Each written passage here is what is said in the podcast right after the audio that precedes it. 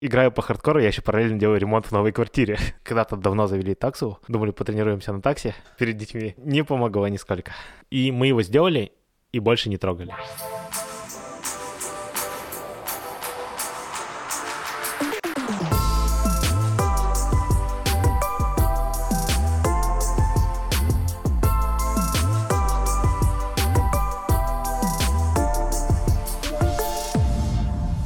Привет, Андрей.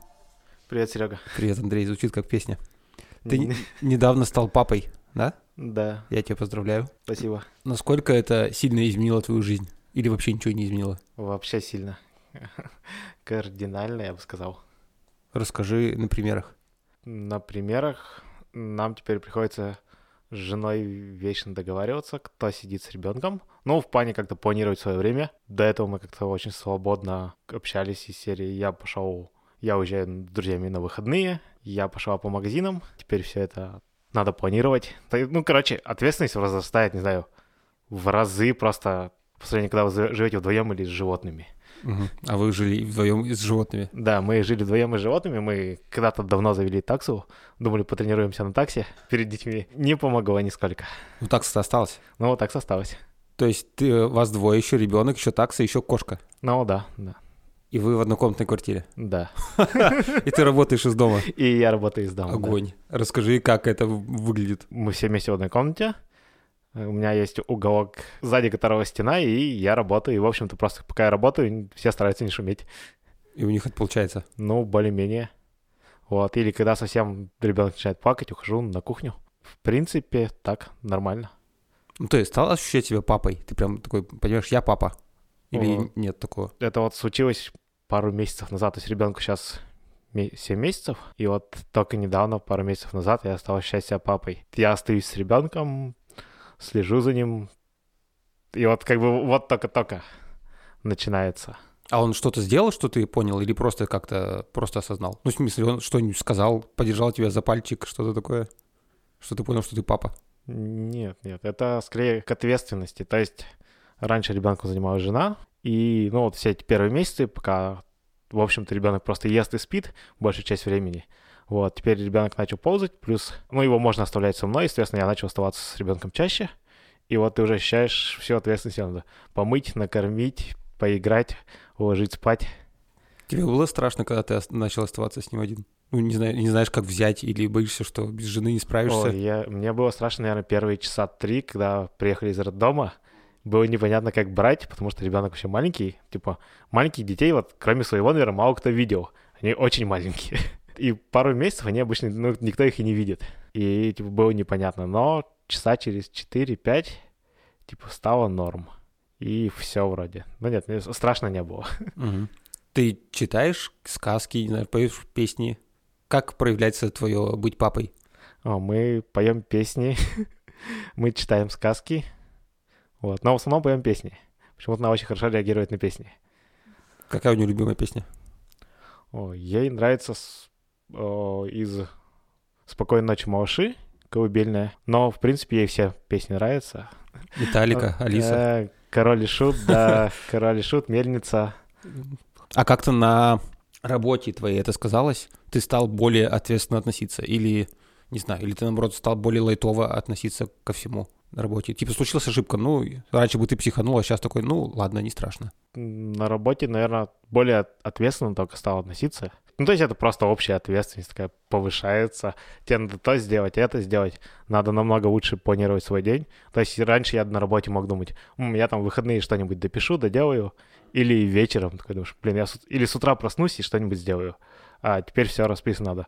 Проснуться с утра, погулять с собакой, там, сделать еще что-то, и типа, нет никакого запаса времени. А ты успеваешь заниматься чем-то, кроме работы и ребенка? Нет, я как бы, как называется, играю по хардкору, я еще параллельно делаю ремонт в новой квартире. Ого. Ты красавчик. И как тебе это? Тебя это не это, не изматывает?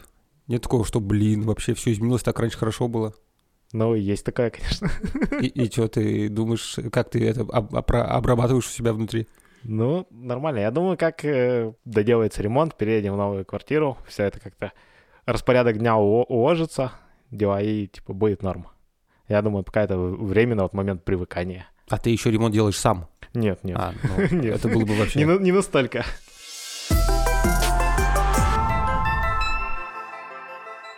Расскажи что-нибудь про свое детство. Чего ты любил? Не знаю, драться, лазить по гаражам? Или ты сидел, читал книжки на диване всегда? Книжек в детстве вообще не читал. Э, Любил велосипед, у меня был гора Лего. Все детство я провел, собственно говоря, у бабушки в частном доме. В 6 лет я спокойно там топил печку. И в первом классе, моем, да. Я приходил из школы, и типа я первый возвращался и топил печку. А какой у тебя велик был? У меня была Кама, Урау, еще какой-то. Какое-нибудь самое яркое впечатление из детства?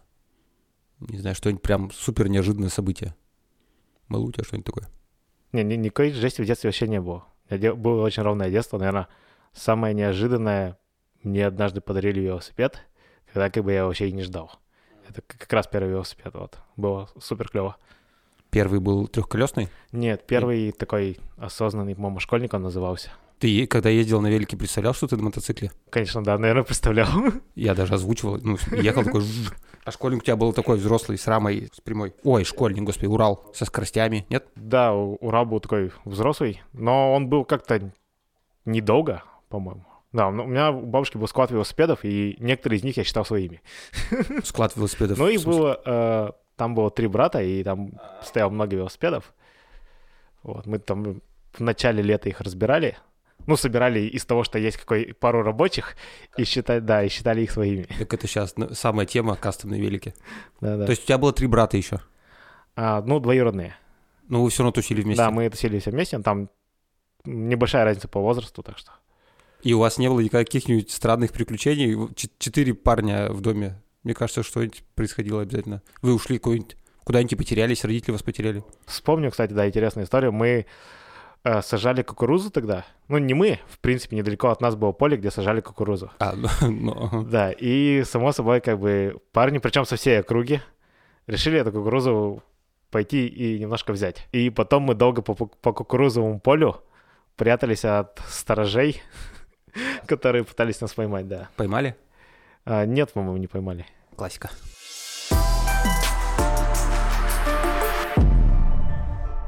Я видел, что ты раньше, ну, может быть, и сейчас, увлекался, я не знаю, что это, исторические реконструкции, ролевые игры, когда чуваки в латах мечами друг друга дубасят. Да, да. что бе- это такое, расскажи. Бегают по лесу, дубасят мечами. То расскажу, наверное. Сначала мы как-то рядом с, здесь, ну, с домом, где я сейчас живу, условно говоря, в парке друг друга решили, нашли палки, решили, что это мечи. Вот, и проходил мимо какой-то парень, говорит, ребята, хотите настоящие мечи, типа, вот, там, приезжайте, условно говоря, как раз с нашим, рядом с нашим текущим офисом было такое место, называлось Средиземье. И вот там вот вся тусовка была, да. В смысле, это какой-то клуб был по интересам, типа? Да, это как клуб по интересам, не знаю, раньше, где неформалы собирались, вот такие, а вот там собирались именно те, кто ролевые игры это называлось. Вот он говорит, там, приезжайте туда. Вот мы приехали, там познакомились. Оказалось, короче, весело, оказалось нас таких много. У ребят там были более-менее такие мечи, какие-то подобия доспехов. Вот, и, короче, я что-то втянулся. Весело, ад- ад- адреналин. А что, что, что вы делали там? Ну, начинается там, началось с обычным по лесу, условно говоря, играем какое-нибудь Средиземье или Warcraft.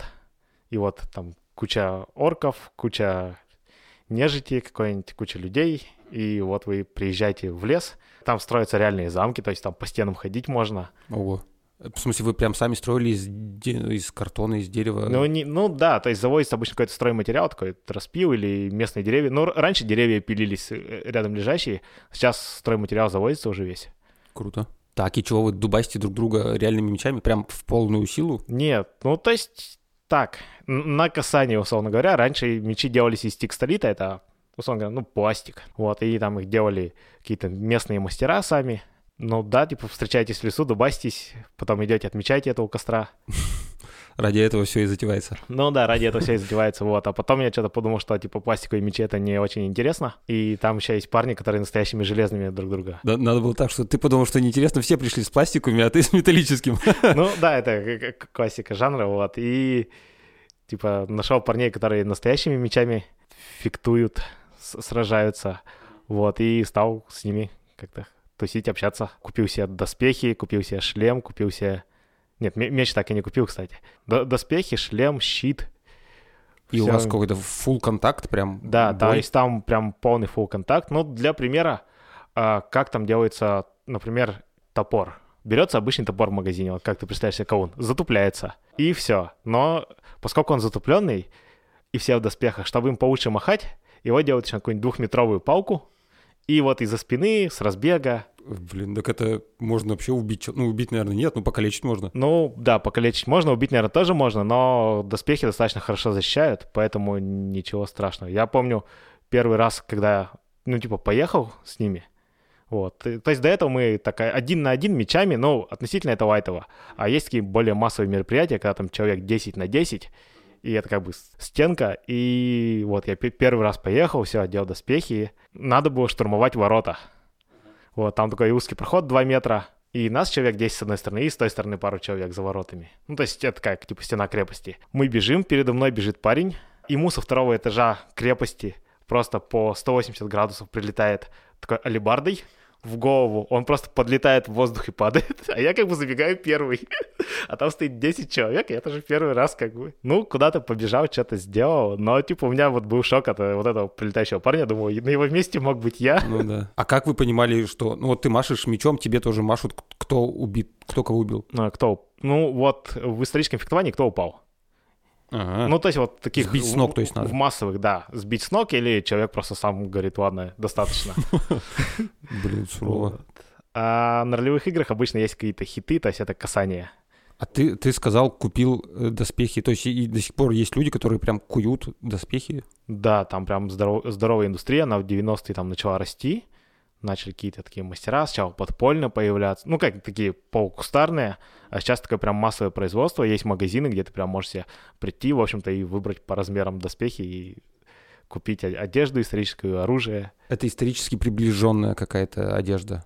Или это просто от балды сделали? Не, Там это прямо исторически приближенное, вплоть до того, что если совсем упарываться, есть люди, которые только домотканная вещь, ну то есть это реально домотканная вещь, только ручной шов, и все это по каким-то источникам, гравюрам, книгам, записям, находкам историческим, каких-то экспонатов музеев.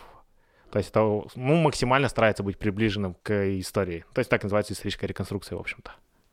Это какая-то российская тема или за рубежом тоже такое делают? А, За рубежом тоже такое делают. Это, наверное, такая общая тема на вс- во всей Европе есть. Во Франции ежегодно происходят соревнования, то есть по историческому фехтованию. Это вот люди в доспехах, в полный контакт. Ты участвовал в международных каких-нибудь штуках? Ну, тол- только в городах вокруг мы ездили, но никаких мест я особо не занимал. Скорее, я скорее к этому относился как к фану. Да. А, ты сказал, места, еще и места есть, турниры прям. Да, есть прям настоящие турниры, есть места, есть федерация и есть международные соревнования. Соответственно, у нас, кстати, есть перемяк как раз из нашего клуба, который, по-моему, ездил во Францию уже выступать. То есть на этом соревновании один на один рыцари выходят, бьются, кто упал, тот проиграл. И так ты идешь до финала. Да, но это в полный контакт. Ну, как бы самая интересная дис- дисциплина — это полный контакт, когда можно бить ногами, руками, делать броски, и это еще все в доспехах и с мечами, да. А в доспехах реально сделать бросок? А в доспехах реально сделать бросок, кувыркаться. Я даже видел, как брейкданс в них танцует. Так что, как бы, в принципе, они вообще не очень сильно стесняют движения, они очень удобно сидят. Но они тяжелые же. наверное. Сколько они весят примерно? 13, наверное, может, сильно меньше. Это почти на тебе не чувствуется. Ну, то есть они очень равномерно распределены по телу и не сильно ощущаются. Ты до сих пор этим занимаешься? Нет, фехтование я забросил, а на ролевые игры до сих пор езжу. Расскажи еще про ролевые игры. Там есть какая-то легенда, вам что-то надо сделать или как все это происходит? Вот вы выехали в лес, у вас же есть какая-то история, зачем вы туда выехали? Да, есть какой-то первоначальный сценарий, Его кто-то придумывает. Да, есть организаторы, ну, мастера называются. Они придумывают саму игру, они все организовывают, строят локации, продумывают, не знаю, там, квесты, экономику, вот это все. И, соответственно, те, кто хочет поучаствовать, платят какой-то взнос. Ты приезжаешь, тебе дают примерное направление. Ну, то есть ты придумываешь своего персонажа, как в компьютерной игре. Э, мастера к этому готовят какой-то квест из серии, что ты вчера сидел в баре, и у тебя украли кошелек, ты запомнил, что, не знаю, это был кот, и там, или кто-то с хвостом, типа, вот, а там была какая-нибудь важная карта, иди, на- найди его. Вот, и ты ходишь и развлекаешься. Да- дальше как бы все зависит от тебя. Ты можешь сидеть и ничего не делать, ты можешь как бы забить на квесты и делать, что тебе хочется, а ты можешь идти и делать квест. Это как раньше была зорница, только более все упорото. Да, все более упорото и все более продумано. И сколько они длятся по времени, эти игры? От дня, ну, обычно выходные, до недели. Самая большая, ну, под Москвой происход- проходит Warhammer, то он неделю идет.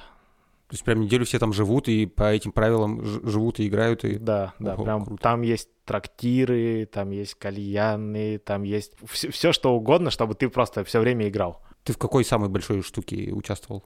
О, самая большая была, наверное, на 400 человек. Это было под Екатеринбургом пару лет назад по Elder Scroll.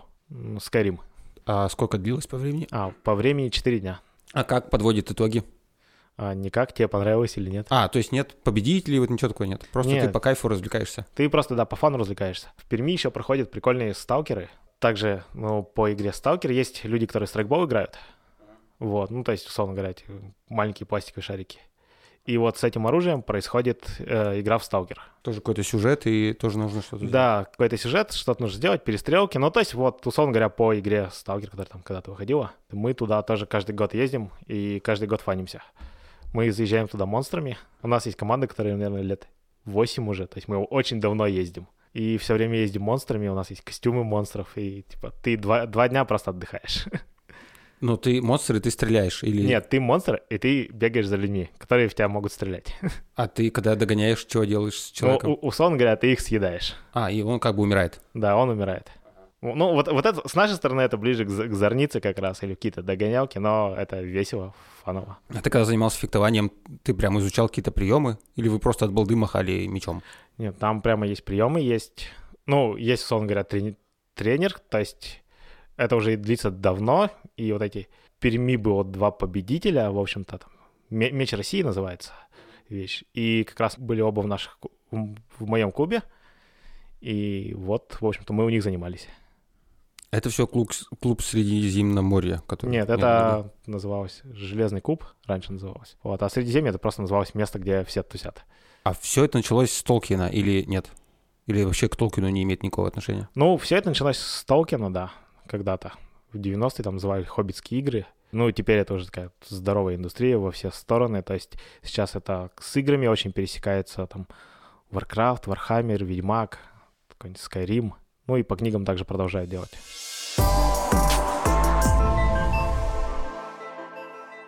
А ты при этом в компьютерные игры играешь? М, да, я очень много играю в компьютерные игры. Расскажи какую-нибудь последнюю, которая тебя супер зацепила. Супер зацепило. Наверное, последний я играл в EVE Online. Это такая космическая леталка. Э, в, в онлайне, в общем-то. В общем, все, все веселье генерируют самые игроки. Там почти нет квестов, но там очень крутая экономика. И постоянно все воюют друг с другом. То есть любой игрок может убить любого другого игрока. И фактически ему почти ничего за это не будет. Полная анархия, но в этой анархии как бы э, люди сами выстроили правила.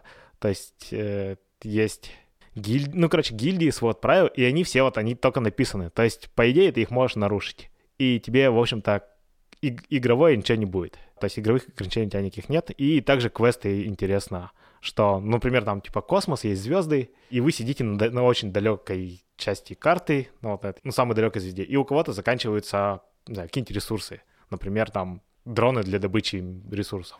И он сам слетать не может, и купить он здесь их не может.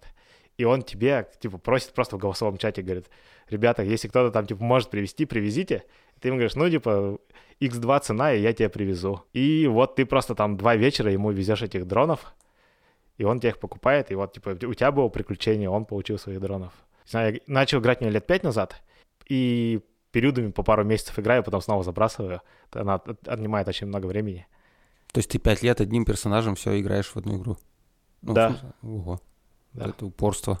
Ну, да. А есть еще какие-то игры, в которые ты прям вот уже очень давно играешь? не знаю, в Rim World, наверное, очень давно играю. Это такая пиксельная выживалка. Короче, сюжет в том, что на по Network Power капсула там несколько человек. И у них есть куча параметров, кто они такие, что они могут делать, что не могут делать. Но смысл в том, что ты им не можешь напрямую отдать указания. Типа, иди и сделай то. Ты говоришь, я хочу, чтобы здесь построилась, построили стену.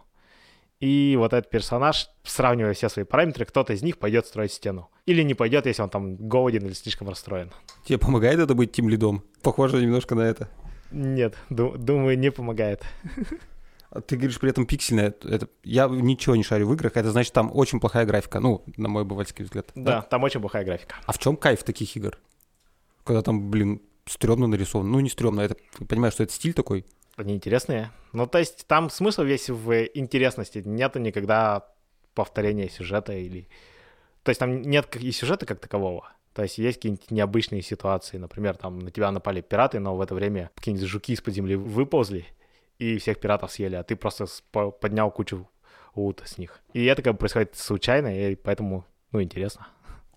Ну, То есть кайф в случайной генерируемости событий. Ну, да, кайф в истории, которая там получается из-за этого.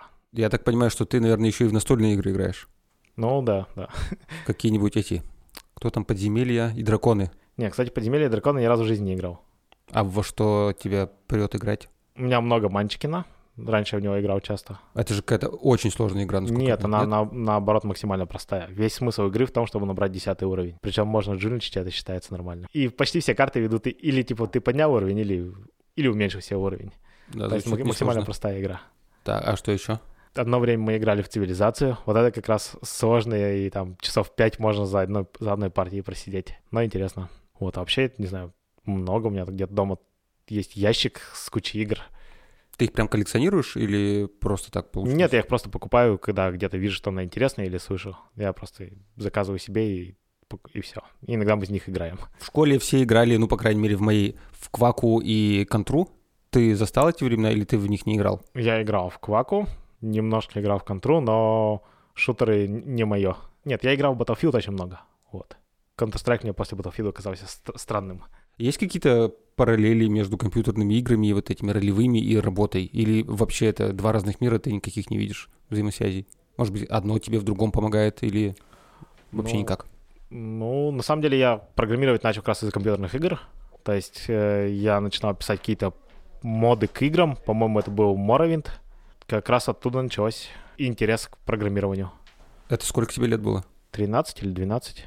Ты просто играешь в игру и захотел сделать для нее какое-то дополнение. Да, я увидел, что есть для игр дополнения, и что есть редактор дополнений. Ну, само собой, надо как попробовать сделать свое.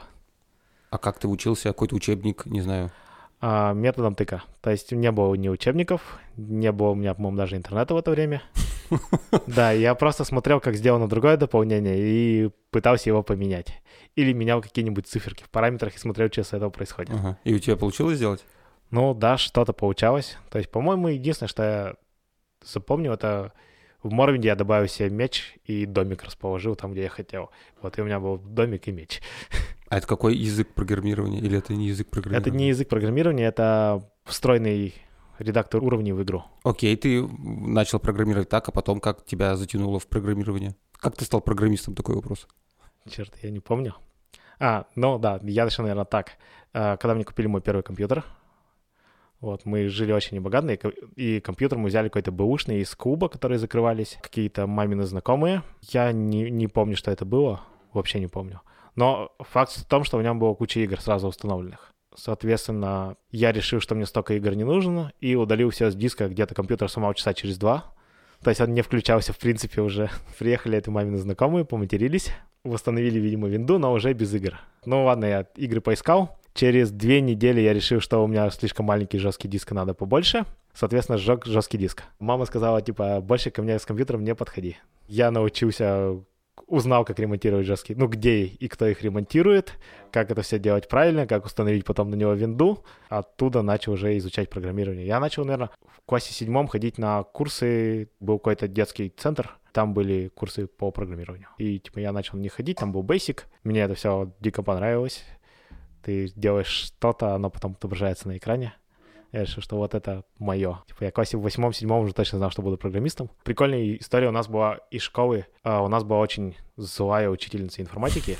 Ре- реально как бы. Ну, чтобы ты понимал, у меня по информатике в школе стоит тройка. Потому что учительница злая. Да, я единственный во всей школе, типа на всей параллели, кто сдавал информатику как экзамен. То есть тогда еще можно было выбирать, какие экзамены ты сдаешь. И мне подходили просто завуч и говорит, типа, ты в этом уверен? Типа, подумай 10 раз. Ко мне подходили другие учителя, ты, говорит, Точно это уверен.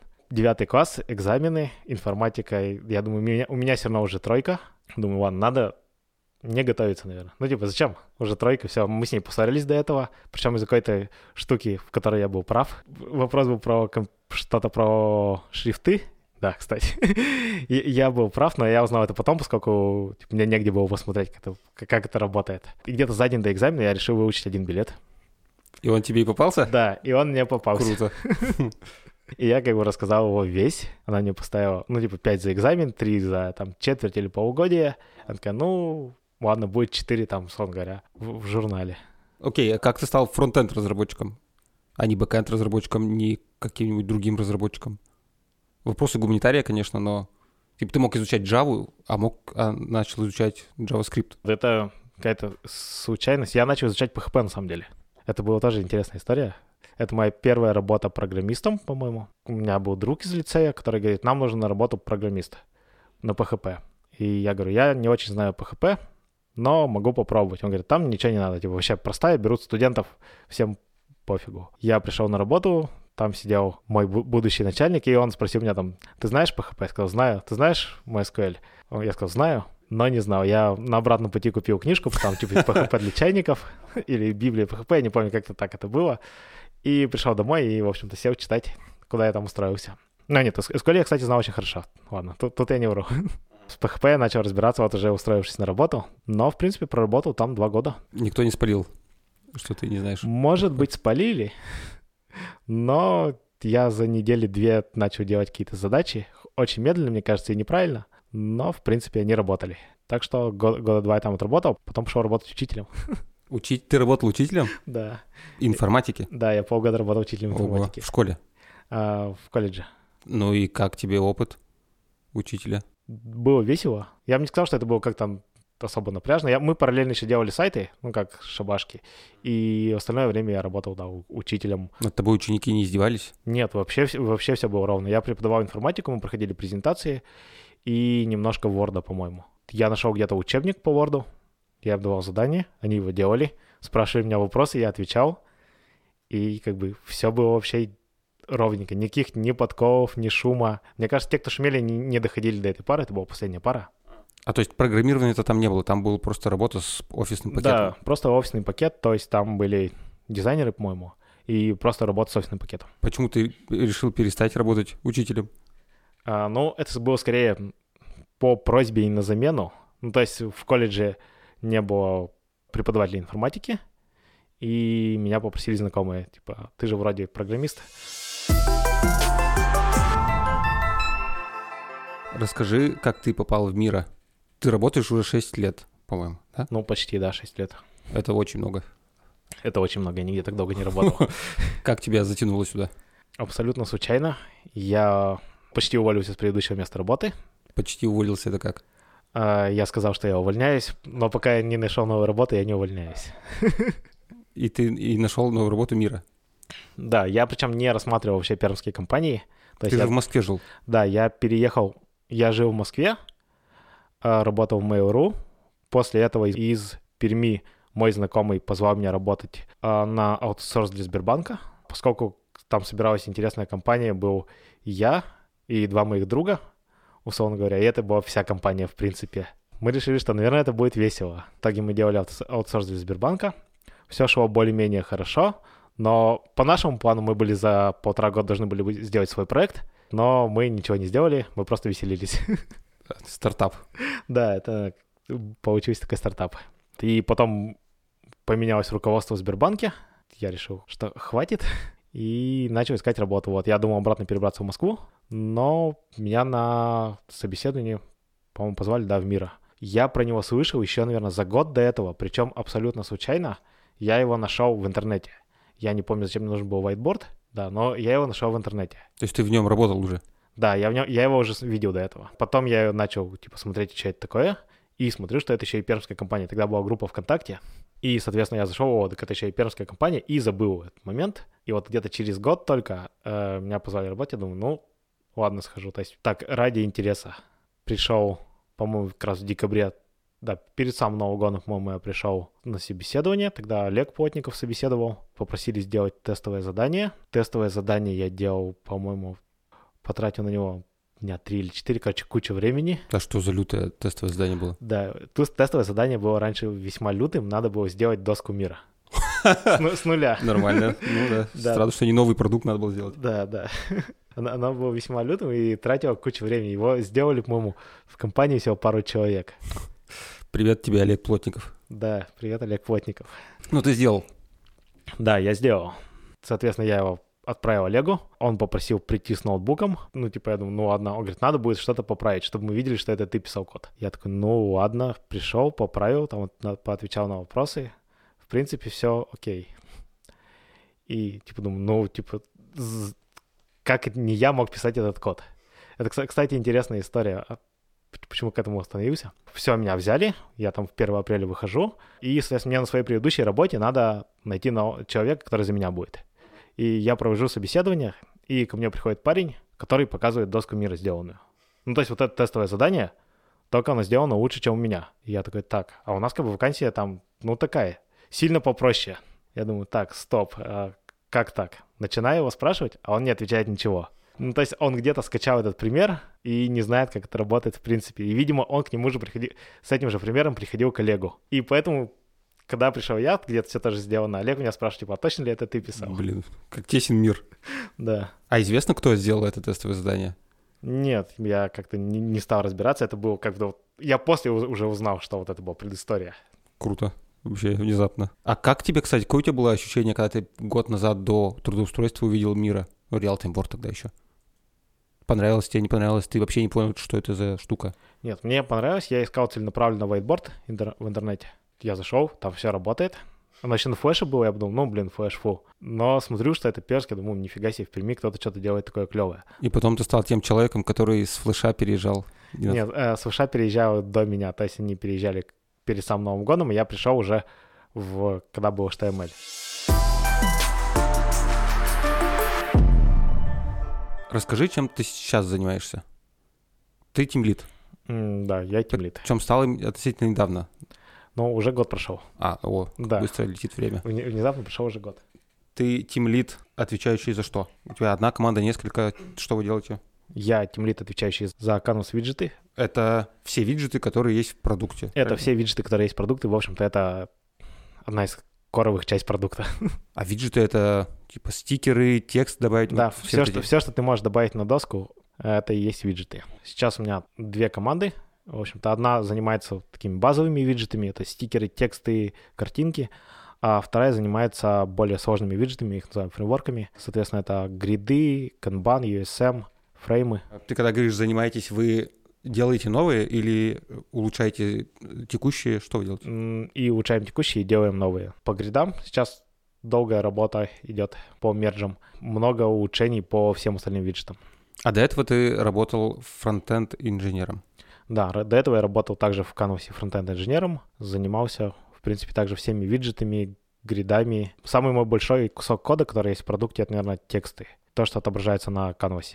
То есть ты все э, 6 лет делаешь, по сути, канвас в мира.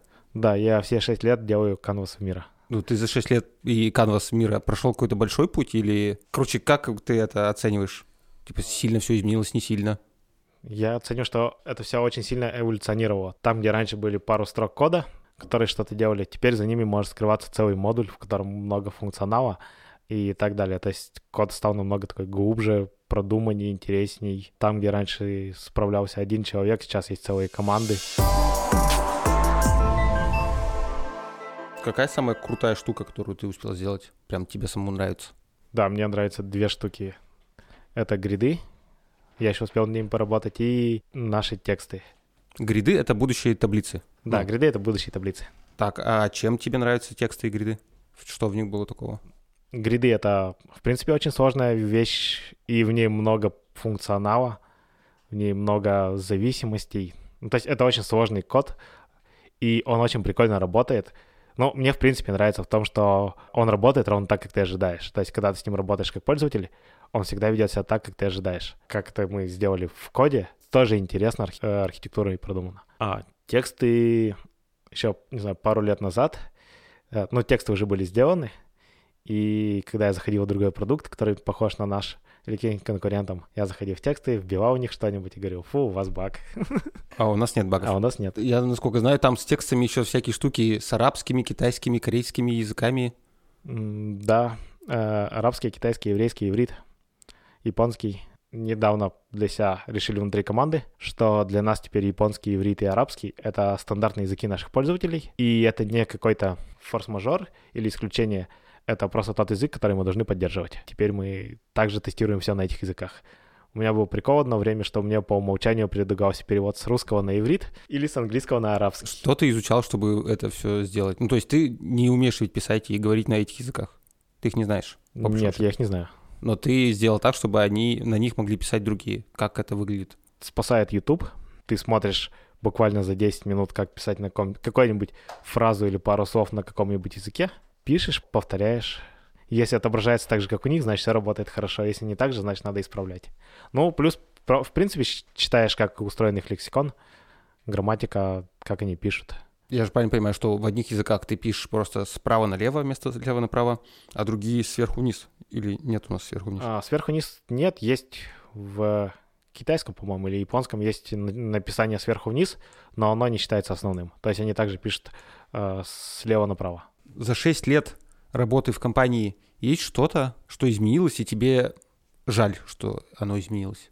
Наверное, сейчас это рост компании. Не скажу, что мне жаль, но это странно. То есть мы очень быстро вот этой культуры маленького стартапа, где все всех знают, где ты знаешь, кому обратиться и кто что делает, превратились в большую уже компанию. И бывает, типа, мне пишут люди, которые, оказывается, давно у нас уже работают, и что-то спрашивают, а ты даже не знаешь, кто это, чем они занимаются. Вот это маленько непривычно.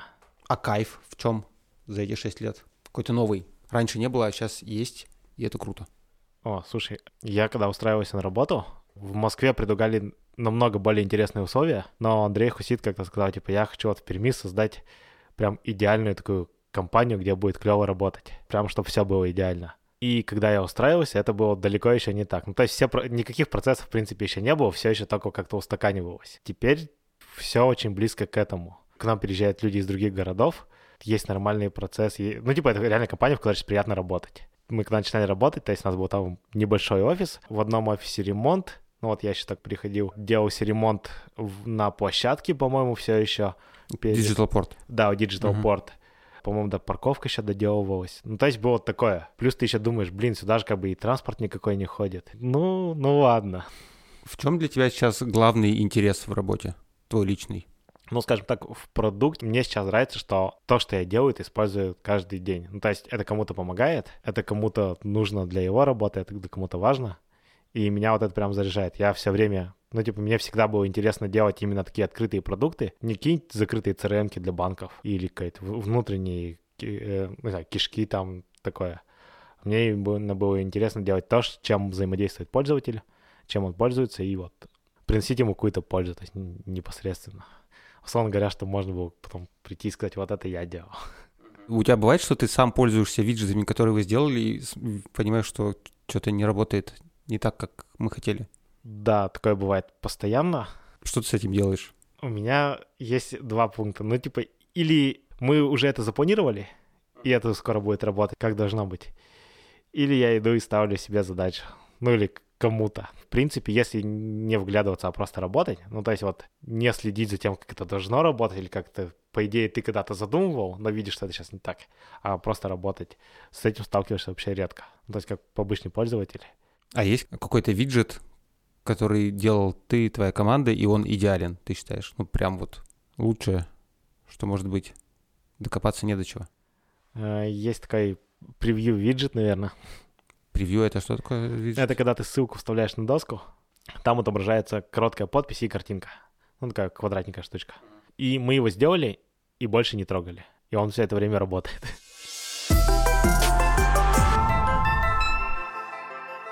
Ты когда-нибудь побеждал на внутренних хакатонах наших? Да, по-моему, мы за ним первое место занимали Ваня Демшин. Э, Мы делали авторизацию через мобильное приложение. То есть э, в чем была идея? У людей есть в офисе Big Screen, и у них есть свой, аккаунт мира. И когда ты подходишь, тебе надо неудобно на бигскрине э, авторизовываться. А мы сделали кнопку, по которой показывается на бигскрине QR-код, ты его сканишь внутри мобильного приложения, и у тебя на, обновляется страница на бигскрине, и ты заходишь в свой аккаунт. И туда же еще прикрутили управление презентацией. Это в прод еще не попало или попало? С, с телефона. Нет, такого в проде еще нет. Но это было уже несколько лет назад. Был очень веселый хакатон.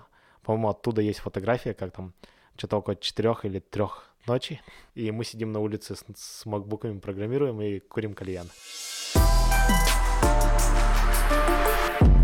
Как тебе дался переход из инженера в тимлида? И вообще ты хотел, или это просто вышло исторически? Нет, я хотел. Не знаю, я посчитал, что я программированием занимаюсь там с 12 лет. И это уже много, захотелось чего-нибудь нового. Дался очень сложно. Раньше ты отвечал за себя только. Ну, то есть ты или сделал задачу, или нет. Теперь, возможно, задача поставлена тебе, но делаешь ее не ты. И вот получается такой лак, с которым было непривычно первое время. Ну, даже не то, что первое время, мне кажется, я только недавно начал как-то понимать, как это должно быть, научиться доверять, то есть э, человеку отдать задачу. А ты сейчас вообще не программируешь или еще программируешь? Нет, я сейчас вообще не программирую. Это тоже было такое осознанное решение, потому что показалось, что на меня задачи висят дольше всех в команде, на них не остается времени. И я просто сказал, нет, все, я не программирую и не пишу задачи. Ты не скучаешь по программированию? Скучаю. Я иногда для себя что-нибудь делаю просто что-то, иногда в продукте что-то экспериментирую. Ну, то есть просто ради интереса могу пописать код, поэкспериментировать, как это будет смотреться. Но это скорее уже для фана. У тебя в команде есть уже англоговорящие инженеры? Нет, у нас еще нет англоговорящих инженеров. Но ты уже общаешься с другими на английском? Ну, стараюсь. Я не знаю, сколько они меня хорошо понимают, но я стараюсь. Как тебе дался этот переход? О, это самое сложное вообще для меня переход на английский. Я учил английский с детского садика. С детского садика? Да, я тот талантливый человек, который учит английский с детского садика. И у меня был всю школу английский, э, лицей и университет. И ты не выучил да, его? Да, то есть это нужно обладать особым талантом, чтобы не выучить в этих условиях английский. Ну, он тебе просто, наверное, не особо был нужен. Ну, да, то есть не, не было кого-то мотивации большой его учить. И, наверное, я только его нормально, хорошо начал учить в Mail.ru, когда преподаватель говорит, ну, вы типа говорите, можете ошибаться, можете там неправильно говорить, просто, говорит, разговаривайте все время. И вот это очень помогло вообще сдвинуться с мертвой точки. Был прикольный случай в Индии, когда я очень долго торговался с продавцом из-за какого-то браслета. Он говорил про 2000, я говорил про 200. И мы очень долго торговались. Он до 1000 торговался, а я до 100. В итоге я купил его за 150. Ну, то есть очень хорошо скидываться. Потому что когда мы торговали за... Ну, он до полторы торговался, а я до 150. Я ему отдал 150, и он очень долго возмущался. Окей, okay, раз мы заговорили про приключения и путешествия, ты ходил по Ликийской тропе. И mm. не раз, да? Да, дважды. Расскажи, насколько это круто и не круто. Сколько дней ты ходил? Первый раз мы ходили 10 дней. Все с палатками? Да, с палатками. И второй раз, по-моему, 12 дней. И вы ходили по разным частям? Или, да, там есть, э, она идет с запада на восток вдоль побережья, и есть восточная часть, и есть западная. Соответственно, мы первый раз сходили с восточной части, а второй раз с западной. Там есть еще центральная часть, но она считается как бы такой не самой интересной. Второй раз ее проехали частично на автобусе. То есть вы две трети, получается, Ликийской Да, мы прошли две трети, то есть ее можно пройти за 28 дней, соответственно, мы два раза были по 10 дней, угу. ну, условно. В чем главный кайф Ликийской тропы для тебя? Слушай, я никогда не был в Турции как какой-то вау-инклюзив. Для меня был главный кайф, что природа и турки были типа офигенные. Супер доброжелательные вообще все. История, мы идем с рюкзаками. Какая-то сельская деревня, дорога. Мимо нас проезжает очень старая убитая машина. Там сидят два турка, таких э, дяденьки. И у них весь, вся машина, задняя часть забита гранатами. Вот, они пролетают мимо нас потом где-то там останавливаются, также быстро дают, сдают назад и дают нам кучку гранатов. А, с гранатами, в смысле, я подумал реально с боевыми нет, гранатами. Нет, думаю, гранаты, в смысле... Фрукты. Да, фрукты, да. А, ну. И дают нам кучку гранат, что-то нам говорят и уезжают дальше. Вот, и таких как бы штук было постоянно. Вы ходили сами или с группой? Нет, мы шли вдвоем, мы почитали... Ну, с женой? Да, с женой. Мы один раз шли вдвоем и второй раз с друзьями вчетвером. Мы почитали, что, в принципе, там в любую сторону полчаса, и ты на обычной дороге. Ну, то есть даже если что-то случится, как бы ничего страшного не произойдет. Плюс ты на дороге, ты ловишь машину и уезжаешь в отель, все. Типа ни- это никакой не, экстри- не экстрим, ничего такого. не автономный поход. Да, это никакой не автономный поход, то есть ты, условно говоря, идешь там от населенного пункта до населенного пункта. И решили идти сами, нашли, а, скачали маршрут в интернете по дням, пошли по нему, взяли палатку, еды. Прикольно есть в горах в Турции, ну, на побережье, есть речки, и там такие водопадики, лощины собираются. И, в принципе, да, никто, видимо, не, не доходит, потому что дойти можно только по тропинке. И в них прикольно покупаться, то есть никого нет. Там такая прозрачная вода, ты идешь с рюкзаком в гору по жаре, и тут раз такая озерцо с водой. И таких там мест много.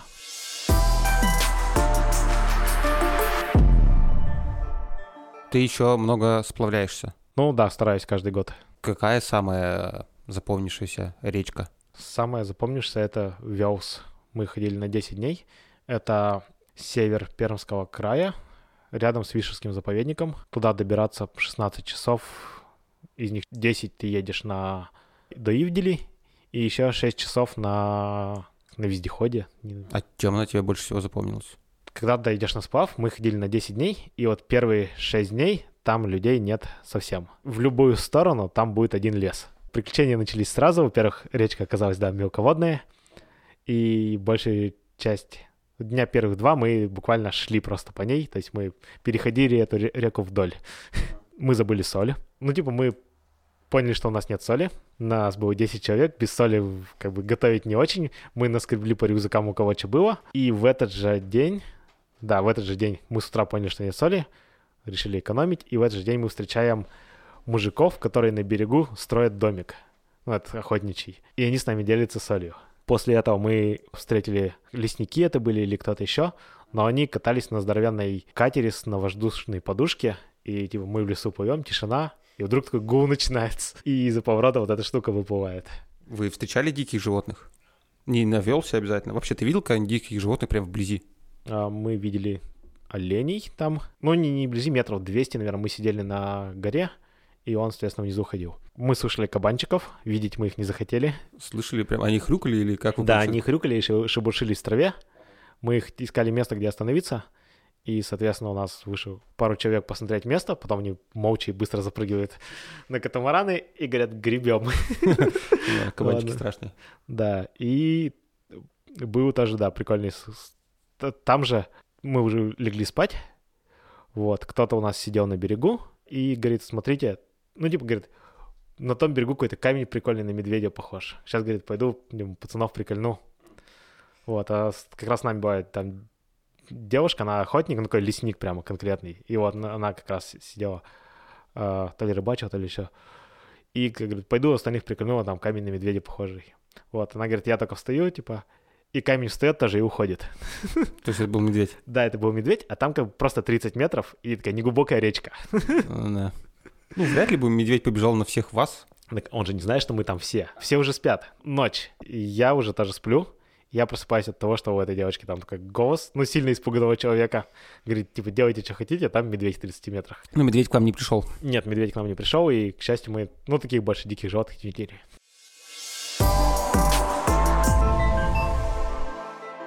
Представь, что через 10 лет твоя дочь послушает этот подкаст. Что бы ты ей хотел передать? Ну, Приберись в комнате. Ох, папа. Не знаю. Наверное, что учиться. Программированию. Учиться программировать. Да нет, в принципе, чему захочет. Читать книжки намного больше. Спасибо. Спасибо, Андрей. Все, спасибо, Серега.